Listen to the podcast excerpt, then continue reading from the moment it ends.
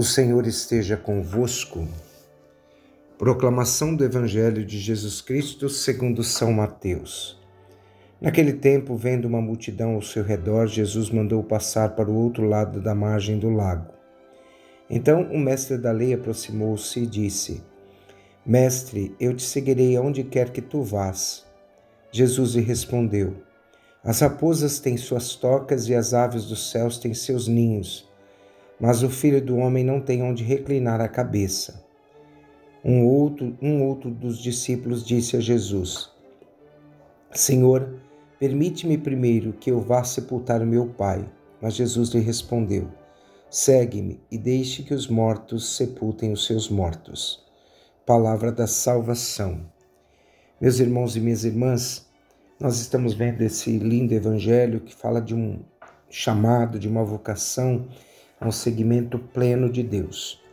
Nós estamos dentro do contexto do Evangelho do, nos anos 80, onde os fiéis já tinham feito umas escolhas. Né? Muitos cristãos eh, convertidos estavam seguindo Jesus, mas esses cristãos ainda tinham vacilações na sua fé.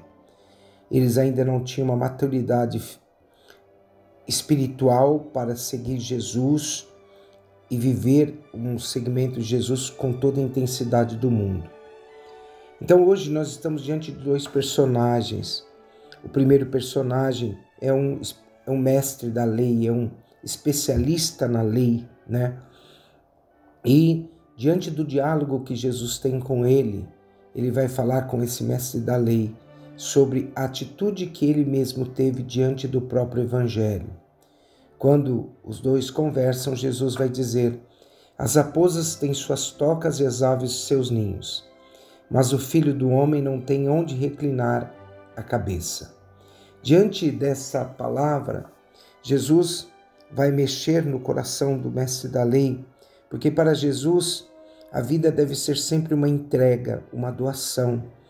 E é uma entrega sem descanso, aonde aquele que se coloca a serviço do evangelho, ele não olha o seu cansaço, ele não olha ah, os seus medos, mas ele estará sempre nesse caminho de seguimento a Jesus. Tem uma frase que diz para nós: o amor não descansa e nem cansa.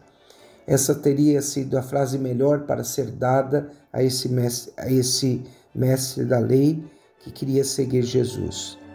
Jesus ele deixa sua casa quando ele estava lá, lá em Belém, depois ele começa a viver a sua já o seu chamado ao evangelho. Então Jesus deixa sua casa para viver um anúncio desse evangelho com toda intensidade. Com o diálogo com esse mestre da lei, Jesus quer nos ensinar que escolhê-lo tem que ter uma atitude de força, de estamos forçosamente imbuídos em segui-lo. É uma atitude para andarmos corretamente com ele. Sempre teremos uma luta pessoal para enfrentarmos no seguimento ao Senhor. O segundo discípulo é o discípulo por si mesmo, mas não compreendeu todas as exigências e todas as escolhas. Quando ele diz na palavra, né, eu preciso sepultar o meu pai.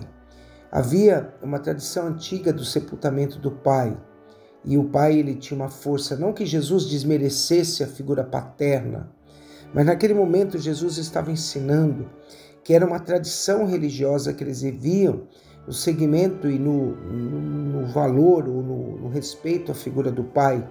Mas Jesus, no evangelho de hoje, ele está querendo dizer que aquele discípulo que é, olha para trás ele não está apto a viver profundamente o Evangelho.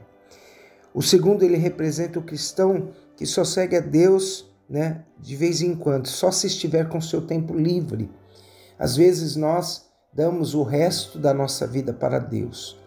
E isso não nos faz viver uma experiência perfeita com Ele. Então ele faz, ele não é livre, ele não dá um tempo para Deus. Se nossa liberdade não for oferecida a Deus, nunca viveremos uma experiência real do seu amor.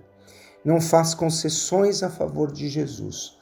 Às vezes, nós não movimentamos com força a nossa vida em direção à palavra do próprio Deus. Que hoje sepultar o pai para esse jovem estava atrelada a essa tradição. Então Jesus convoca a quebrarmos as tradições da nossa vida e não olharmos para trás. Deixe que os mortos sepultem os seus mortos. E aí, no Evangelho, nós vemos uma frase que talvez sintetize isso tudo. Santo Agostinho, ele falava para nós: se queres seguir a Deus, deixa deixa-o ir adiante e não queiras que ele te siga. Essa é uma frase que tocou muito meu coração no dia de hoje, porque às vezes nós queremos um Deus de conveniência, nós queremos um Deus que faça aquilo que nós queremos. E nós não podemos viver uma fé desta forma. Para isso, meus irmãos e irmãs, é, nós precisamos estar aberto diante de Deus, é preciso abandonar esses hábitos negativos. Nós precisamos criar em nós hábitos e, e, e costumes que nos levem para a vida eterna. Que esses ensinamentos de Jesus nós encontramos a verdadeira vida. Vale a pena encarar todas as dificuldades, meus irmãos, para viver a vitória em Deus. Então, que Deus hoje nos abençoe e que nós meditemos profundamente aquilo que nos tem separado de um segmento, segmento pleno do amor de Deus. Que as nossas seguranças não estejam no mundo, mas estejam no próprio Deus, no próprio Jesus, que é o caminho, a verdade e a vida. Abençoe-vos o Deus Todo-Poderoso, o Pai, o Filho e o Espírito Santo. Amém.